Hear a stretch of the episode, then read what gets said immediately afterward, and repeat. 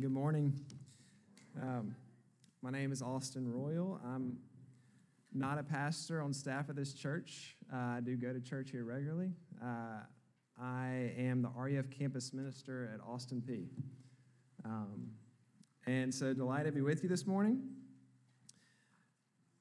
Uh, this morning we're looking at, well, it's a, it's a fascinating story. That's, that's one way I would describe it. Um, it's the story of the Good Samaritan, which I know you know that story. At least you know what the Good Samaritan is, because everyone knows who the Good Samaritan is. They, they know that phrase. It, it's probably, arguably, the most recognizable story in all of Scripture. And, and here's why because secular culture loves this story. If, if you go to the Googles and you type in Good Samaritan, you're going to find tons of news articles on Good Samaritan did this, Good Samaritan did that, Good Samaritan saved drowning cat, uh, Good Samaritan helps old lady cross the street, uh, Good Samaritan, um, you know, changes someone's tire on the highway. It's like people love this story and they should. Like, it, something in humanity gets excited about this the, the kindness, uh, the mercy, uh, the service. We look at it and think, man, that's awesome. Um, and in the story, uh, a lawyer asked Jesus two questions. Um, the first one, he gets exactly what he expected. And the second one, Jesus flips it on him. Kind of what he tends to do is like, no, you're actually asking the wrong question. What you should be asking is this. Um, and so this is what I to think about as, we, as I read this text uh, and what comes before the story of the Good Samaritan. Um, do you think uh, popular culture has understood this story correctly? Like, do you think they get it right? And I just want to challenge you to think on the one hand, yes, they're pulling truth out of it, but Jesus has so much more to say. So I hope that we'll actually hear the words of Jesus uh, and see the heart of Jesus this morning. Uh, let me read the text from Luke 10, uh, verse 25 through 37. And behold, a lawyer stood up to put him to the test, saying, Teacher, what shall I do to inherit eternal life? He said to him, What is written in the law? How do you read it? And he answered, You shall love the Lord your God with all your heart, and with all your soul, with all your strength, and with all your mind, and your neighbor as yourself. And he said to him, You have answered correctly. Do this, and you will live. But he, desiring to justify himself, said to Jesus, And who is my neighbor? And Jesus replied, A man was going down from Jerusalem to Jericho, and he fell among robbers who stripped him and beat him and departed, leaving him half dead. Now, by chance, a priest was going down that road, and when he saw him, he passed by on the other side. So, likewise, a Levite, when he came to the place and saw him, passed by on the other side. But a Samaritan, as he journeyed, came where he was, and when he saw him, he had compassion. He went to him and bound up his wounds, pouring on oil and wine. Then he set him on his own animal and brought him to an inn and took care of him. And the next day he took out two denarii and gave them to the innkeeper, saying, Take care of him, and whatever more you spend, I will repay you when I come back. Which of these three do you think proved to be a neighbor to the man who fell among robbers? He said, The one who showed him mercy. And Jesus said to him, You go and do likewise. Let me pray for us. Um, Heavenly Father, thank you uh, for these words that are true and good, words that you want us to hear because you spoke them and then wrote them down in the Bible. And so I pray, Lord, that they would both challenge us uh, and convict us, and at the same time bring so much hope and gratitude to knowing what it's like to walk with Jesus, to be known and loved by Jesus, and to want to follow him, to want to serve him. Pray this in Jesus' name. Amen. have, you, have you ever heard of the phrase, you don't know the half of it? All right, so people something's going on at work, something's going on at home, something's going on at school, and someone comes up and says, "Man, I, have heard, I've heard what's going on," and they're like, "I've heard it's bad. I've heard whatever," and you're like, "You don't know the half of it." And what are you saying? You're saying, "Yes, you know a little. Something's going wrong." But there's a whole other side. There's a whole other half you don't have any clue about. It hasn't even crossed your mind. Um, a story where this famous, famous story, hardly famous, famous for nerdy pastors. Um, Charles Spurgeon is, uh, he was this great um, pastor in the 19th century. And uh, there's a story where he had just gotten done preaching, delivered this amazing sermon. He's a great preacher. Uh, and as he usually did, he walked back to the back of the sanctuary to greet people, to shake people's hands. And this woman came up to him and said, You are the most selfish, arrogant pastor I've ever listened to. And he said, Lady, you don't know the half of it. and it, oh, oh, what's he saying in that moment? It's, he's saying, Yes, you're probably right. I'm selfish and prideful. But if you actually put a microscope on my life, if you actually follow me around, you'd see there's so much more there. That this story of the Good Samaritan is too big. You don't know the half of it. Um, it's this lawyer who thinks he's good, who can recite tons of scripture to Jesus, and Jesus like, you don't know half of it. And then, opposite of that, Jesus says, You want to know how to love people? You know, you want to know what it's like to actually love and care about someone? You don't know half of it. Let me, let me actually tell you what it looks like. Uh, by implication, Jesus, in this moment, in this story, he, he's saying we're blind to things. We don't see things accurately. Mainly, we don't see ourselves accurately, and we don't see the love of God accurately. And so, the gospel, the voice of Jesus comes in and says, You think you're good, you don't know the half of it. But it also comes in and says, You think you're a failure? You think you're unlovable? You think no one cares about you? You do not know the half of God's love for you. That's what this story is about. So, we're, going to talk about two things this morning. Uh, first, the different standards of goodness and love and then, second, the charity of true goodness and true love. So let's look at this passage. Jesus, he's teaching a crowd of people, uh, and a, a lawyer stands up to ask him a question. Now, a lawyer, it, it's not like you think of a, the common lawyer today. Uh, it was a studier of God's word, the law, the, the Torah, the, the, what we would know as the first five books of the, of the Bible, the books of Moses. He was an expert on Genesis, Exodus, Leviticus, Numbers, Deuteronomy. And so, uh, this lawyer who knows so much about the Bible stands up, uh, and it says uh, he wanted to ask Jesus a question specifically to test Jesus. Um, generally, when, when a test is thrown out, an expert is throwing it out to someone to see if they actually know. So, in other words, think teacher testing a student. The teacher knows the answers, and they're wanting to see if the students know the answers as well. Uh, the lawyer intends to test Jesus in this moment to see does, does he know what I know? Can he answer what I answer? And it, this is, I, think about this. This guy probably had Genesis through Deuteronomy memorized. Just think about that for a second. He probably had the first five books of the Bible memorized. He probably had tons of other portions of the Old Testament memorized as well. Um, and the test is uh, what can I do to inherit eternal life? Um, and Jesus, when eternal life is brought to the table, he immediately begins to talk about the law and love. The law and love. Um, and so I want you to think about that for a second. When you think of eternal life, do you actually, when was the last time you thought about it? Like, when was the last time you thought about, is there life after this world? uh, possibility of heaven, uh, the possibility of there being something more than the 70 or 80 years you will live on this earth. And I think if you look throughout human history, that's a pretty important question. People want to know the answer to it, and I think modern people don't ask it very often. And I just wonder why. Why don't we ask it? Uh, why do we not care? And maybe it's because our lives are so comfortable, we live like we can live so comfortably today. It's just not that big of a deal. Um, but here's the thing: if you're not wondering about eternal life, you're not going to care much about the law. You're not going to care much about love. You can just live your life however you please.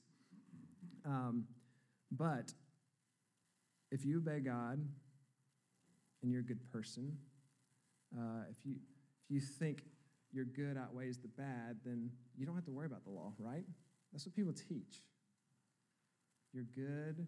If it outweighs the bad, then you can go to heaven. So you don't even have to think about eternal life. And if you're pleasing God, it's not a big deal. But the Bible teaches something very different. Um, what does it mean to be good? What, what does it mean to have true goodness? Good enough to enter eternal life. The lawyer says this.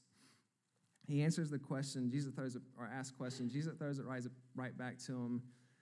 He says, This is the summary of the law. You shall love the Lord your God with all your heart and with all your soul and with all your strength and with all your mind, and your neighbor as yourself. He nails it out of the park. He summarizes the whole law, saying every little detail of the law, all the stuff about like not messing with people's oxen, uh, not harnessing, you know, goats on Sunday, all of that somehow points back to loving God and loving your neighbor. And he nails it. And Jesus says, okay, go do this and you will have eternal life. Go do it and you will live. Um, this is what Jesus isn't offering uh, this other way to salvation. The, the Bible, you know, it makes it clear you can't work for your salvation, even though a lot of people teach that. We're going to talk about that in a second. But this is what, how I want you to think about the law. The law is like playing an instrument. So let's take this piano, for example. Um, there's a bunch of keys on that piano. Uh, there's a bunch of ways you can play it. Some of us can play it uh, okay. You, you, go over there, you do a little few keys, you, you knock around, and it makes noise. The piano kind of does what it's supposed to do. But others of us can go over there and make something beautiful come from it. And so, keeping the law is like mastering an instrument. For you to keep the law perfectly, you have to play the instrument perfectly.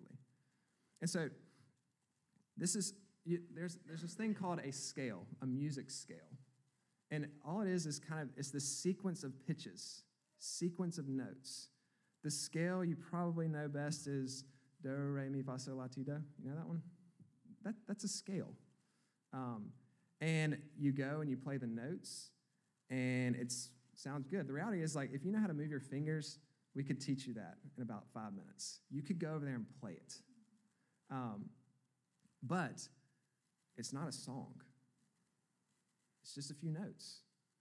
And I think uh, what we tend to do with God's law is we take the notes we want to play and we say that's what it's like to keep God's law.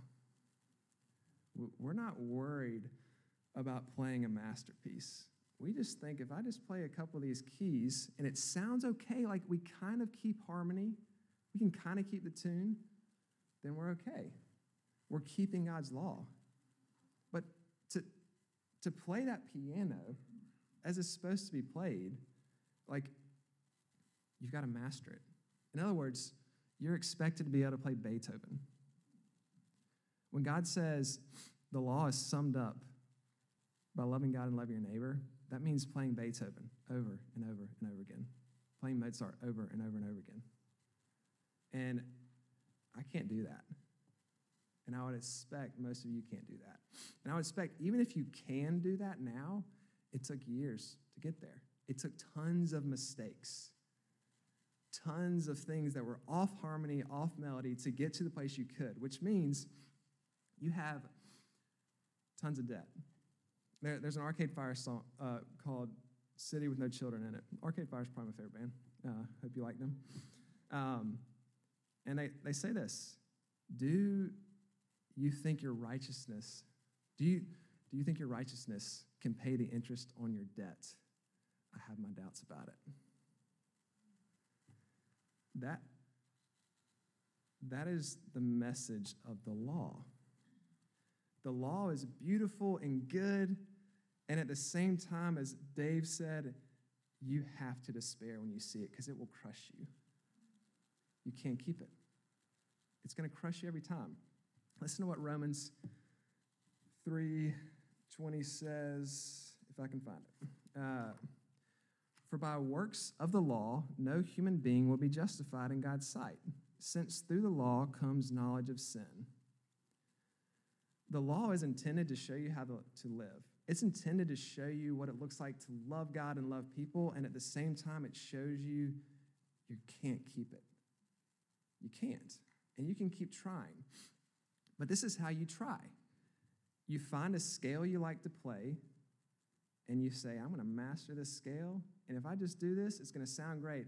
If I go play Do, Re, Mi, Fa, Sol, La, Ti, Do over there, uh, you're going to like it for a minute, but after an hour, it's going to be annoying. If I go over there and play Beethoven, you're going to think it's awesome, and you will listen over and over and over and over and over again. It's not, you're not going to get tired of it. 1 Corinthians 13 says this I have the gift of prophecy and can fathom all mysteries, but have not love, I'm a clanging gong. I'm a clanging cymbal. No one wants to hear it. Um, so, what does this mean? How, like, uh, I just want to ask, like, what, what's the scale that you're playing? That you're content to play? And to think, I'm okay if I do this.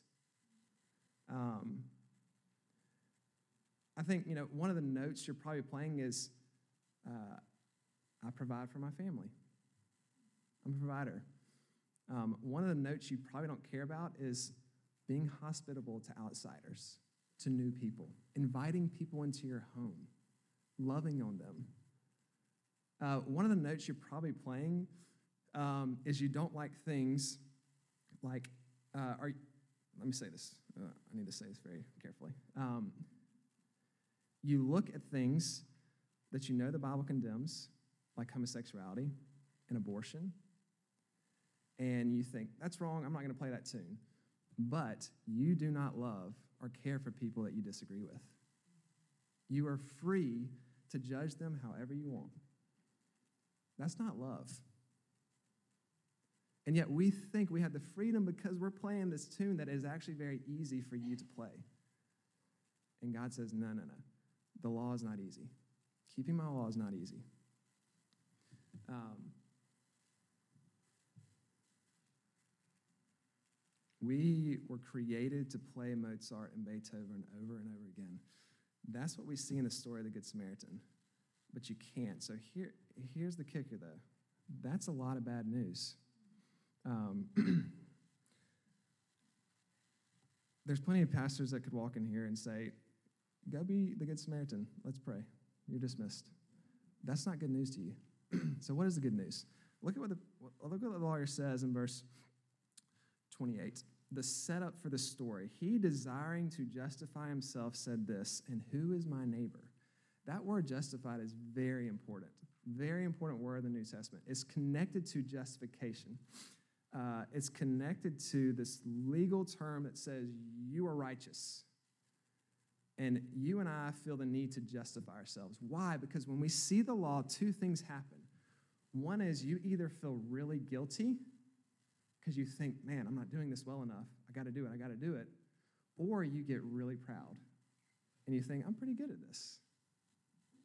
I can justify myself. And that, I don't know what the lawyer's feeling, but he's feeling one of those two things the weight of the law and guilty and thinking, okay, can I actually do this? I don't know if I can or he's feeling proud and saying, you know what, I'm actually pretty good at this. Uh, and Jesus, Jesus invites both of those responses into himself.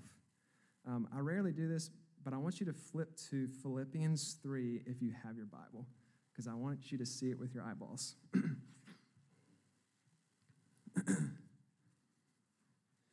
um, there's two things that happen in the gospel of Jesus Christ forgives your sins. Your, your sins are forgiven. That puts you back to zero. Here's the problem you need to get to 100%, which is the other side that is really hard to understand and really hard to believe. but the Bible teaches it. It's the fact that Jesus on the cross has forgiven you, and because of the life he lived, the fact that he had a 100% record when it comes to the law, he was perfect, you are justified. You don't have to justify yourself. You don't have to bring your own merit to God and say, Look what I've done, love me. Jesus loves you, and because he loves you, he gives you his righteousness. Look at verse 8, 3 8 through 11. Indeed, I count everything as loss because of the surpassing worth of knowing Christ Jesus my Lord.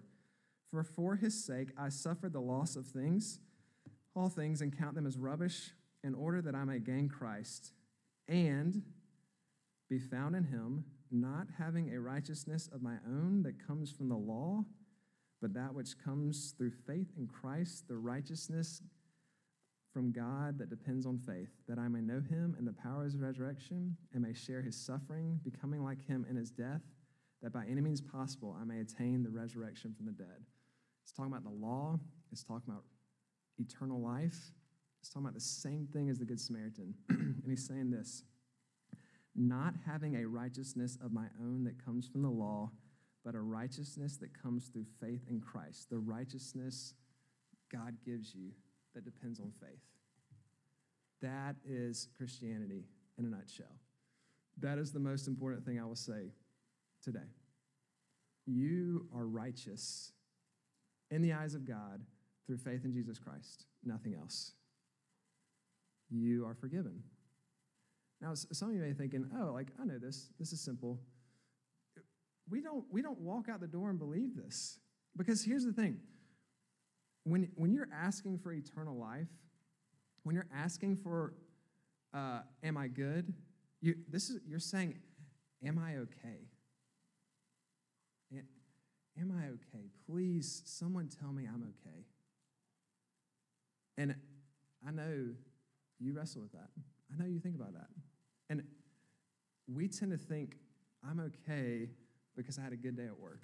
Like when things are hard, we justify ourselves and say, oh, it's because like I've got a good job. What happens when you don't get the, the job? When you don't get the raise? Um, what happens when you walk into a room and you feel so insecure about how you look, uh, your past, uh, the relationship you wish you had that you don't have? What can you rest in? What can make you say you're okay? Only the love of God. And the thing is, if you know that love, it will free you to live differently in the moment. It will free you to be a person, uh, a different person in the moment. You are justified by Christ through faith alone. Um, and when you know that, all of a sudden, this, this story, it, it begins to look different because this, the story isn't, hey, go out and be a good person once a year. Like that, that's the problem with this story is we, we think it's extreme. Um, but it actually wasn't. I, I want to talk about that for a minute because uh, um, I'm jumping to the second point in case you wanted to know. Um, a man going down from Jerusalem to Jericho fell among robbers, was stripped and beaten. The, the trip between Jerusalem and Jericho was about 20 miles. It was about a day's journey back then. Um, and this road was a 3,000 foot descent. So it's like, it's rocky and hilly and it's windy, and it was a perfect place for robbers, individual travelers. And so the reality is, is this was ordinary. This happened all the time. People traveled back and forth between Jerusalem and Jericho all the time. This wasn't like a crazy, oh, that's never happened before. Like, how many times have you driven by a nearly dead person on the side of the road? It probably has never happened to you, which means there's probably more to this story than helping someone who's dying on the side of the road. Um, because this would have been so ordinary and common to those who were listening. And I think it's easy for us to dismiss this story, the Good Samaritan story, and think, oh, that's not really realistic. Like, Jesus doesn't really mean it. It's so extreme. That would never happen. But I want you to think about this. What, like, so wh- where's a place um, you go once a week, maybe a couple times a week, maybe once a month, where you encounter people who are needy, uh, who maybe you don't like. Um, maybe if you interact with them, it would disrupt how your day is going. You know you don't want to, so you avoid it. Where, where's a place you go and do that? Once a week. Church is not the answer. Actually, it is. Um, the grocery store is a great place. Once a week, you meet a bunch of people. The person who's always in your way, that slow cart that you just want to get by, it's like, please get out of the way. Um, we, we encounter needy people all the time, broken people, suffering people, people in hardship. That's what this story is about. And it's an invitation to have mercy. It's not an invitation to choose your neighbor. You notice if you if you read the passage, the, the, the lawyer says, Who is my neighbor? And Jesus at the end spins it. Who proved to be a neighbor? Who, went out into the world and proved to be a neighbor? You don't get to pick who your neighbor is. You are a neighbor. Does that make sense? You, you don't get to decide who you're going to love. You are a lover of everyone you come in contact with, of all the people beside you.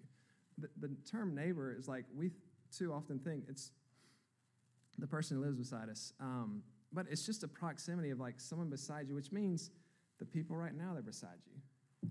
You're called to be their neighbor, you're called to love them. There's a lot of people in this room that I'm sure you don't like. Like, let's, let's be honest here. We're all people. There's people that are hard to love in this room, hard for you to love. Why? Because we have different personalities, we have different interests, and therefore, awkward moments are created. And so it's like we avoid and we scatter around and, and we don't actually invest in the people, even in this very room. It's like if we're not doing that, how are we going to do it out in the world? Whether it's at work, uh, with the 18 year old enlistee who's always doing stuff that you know he shouldn't be doing, he's always messing up. What does it look like to actually love him? Um, what does it look like to love, uh, you know, in the moments where you have to go to your child's school and you don't want to interact with a teacher? Maybe it's hard, it's weird. Um, what does it look like to actually love them? Show them the love of Christ. Um, this story is it's it is extreme in some ways, but it's also it's intended to call out religious people, spiritual people. Because we're the ones who think we're playing the right tune, and we've just shrunk the tune to like the three, four, five, six things, notes that we like to play. And God is saying, no, no, no, you, that's not how it works. That's not how love works. Um, and so this is how the story goes a man is beaten, and then two men walk by, two very religious men, uh, and they pass by. And then a third walks by, and he helps. And it, the, the, the characters are very significant because the priests and Levites, they're the religious people. You're thinking, oh, they're going to help. Um, but they don't. And so, like, why do you think they didn't help?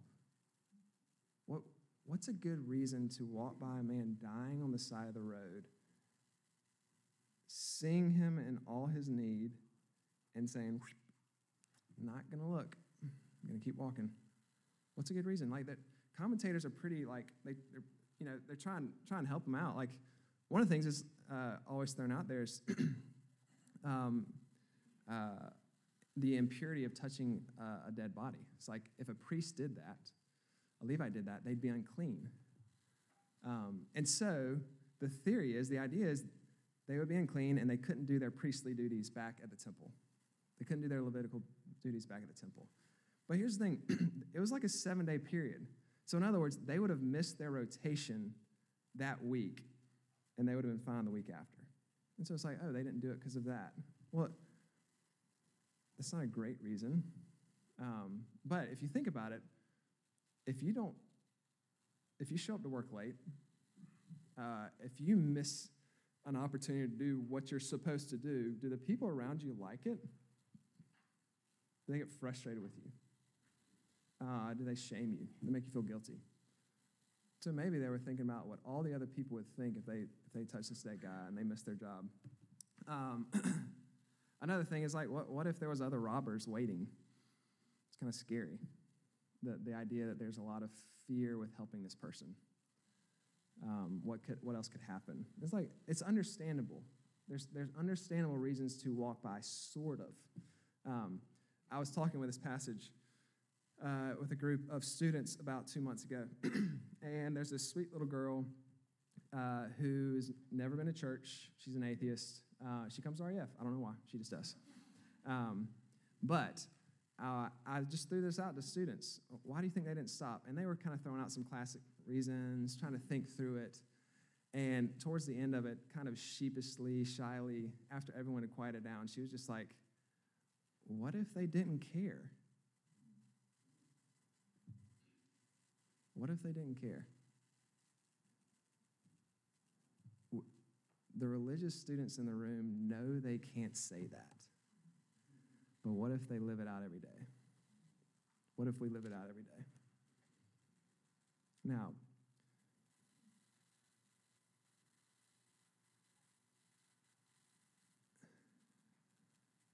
when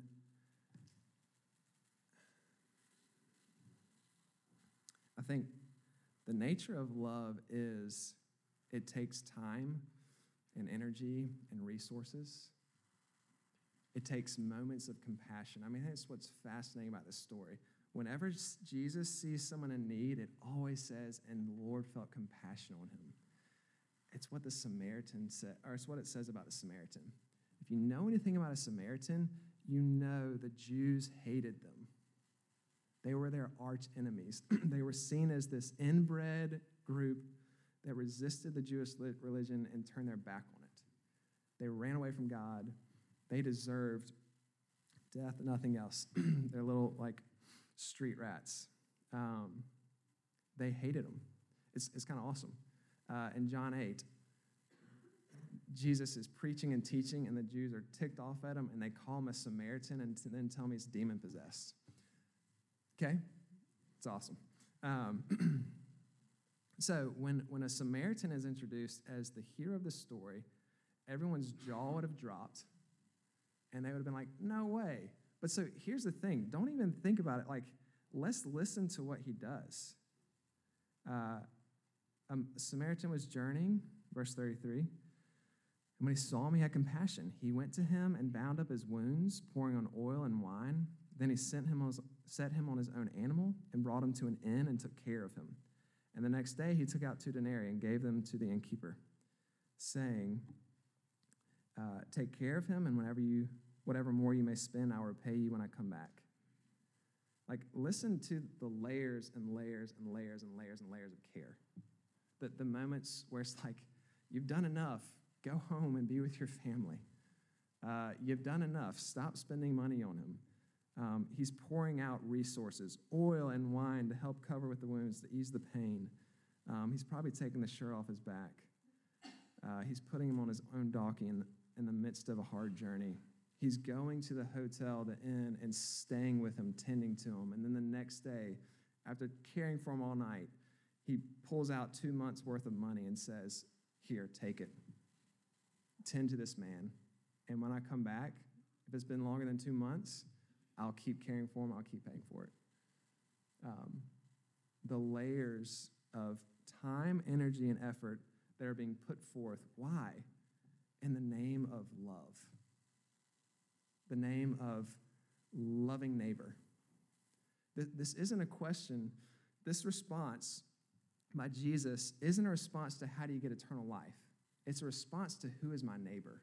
What does it actually look like to love and so the question is have you ever done anything like this? Like, you, you can put yourself in this story with any character except the Samaritan. You can't. We don't do this. We don't do this with our spouse. We don't do this with our little children.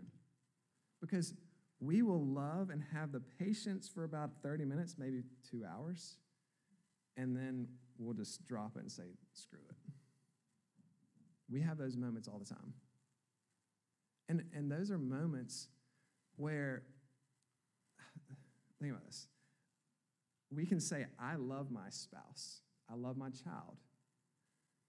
Are you loving your spouse on Monday morning at 6 a.m. when you haven't had your coffee yet, you didn't sleep well, and she's asking you tons of questions?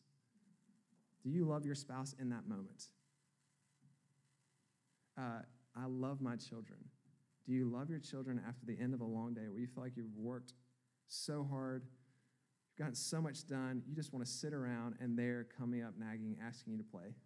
Do you actually love them in that moment? Because there's a general idea of this is what love is, and then there's very specific. And the very specific looks like Beethoven, not chopsticks. And those are the moments where we realize no, we don't actually love.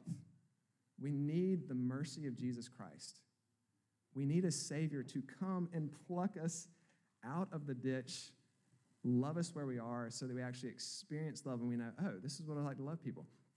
Jesus is the Good Samaritan. Jesus came down out of heaven, lived a life you couldn't live, died the death you deserved. Why? Because he loved you. And it's not just like this general thing, it is very specific. He meets you in the dark places of your life, the insecure places, the places you don't want anyone to see, the places where you feel most needy. Jesus comes in and, and grabs hold of you and changes you. And it's when you realize that you're loved in those places that you will begin to actually want to love other people. Like, that's the thing about this story. It is so beautiful, but none of us really want to do it. And we want love like this. We want to, to be someone who is a lover like this, but in the moments when it comes up, we run away from it. It's like the only thing that's going to make you lean into this is Jesus, experiencing the love of Christ knowing how he loves the unlovable, loves the needy, loves the broken, loves people who cannot in any way work for their salvation, please him with anything they do. He comes in and he changes their hearts, and they become lovers. They become neighbors to the people beside them. Um, uh, I will close with this. Um,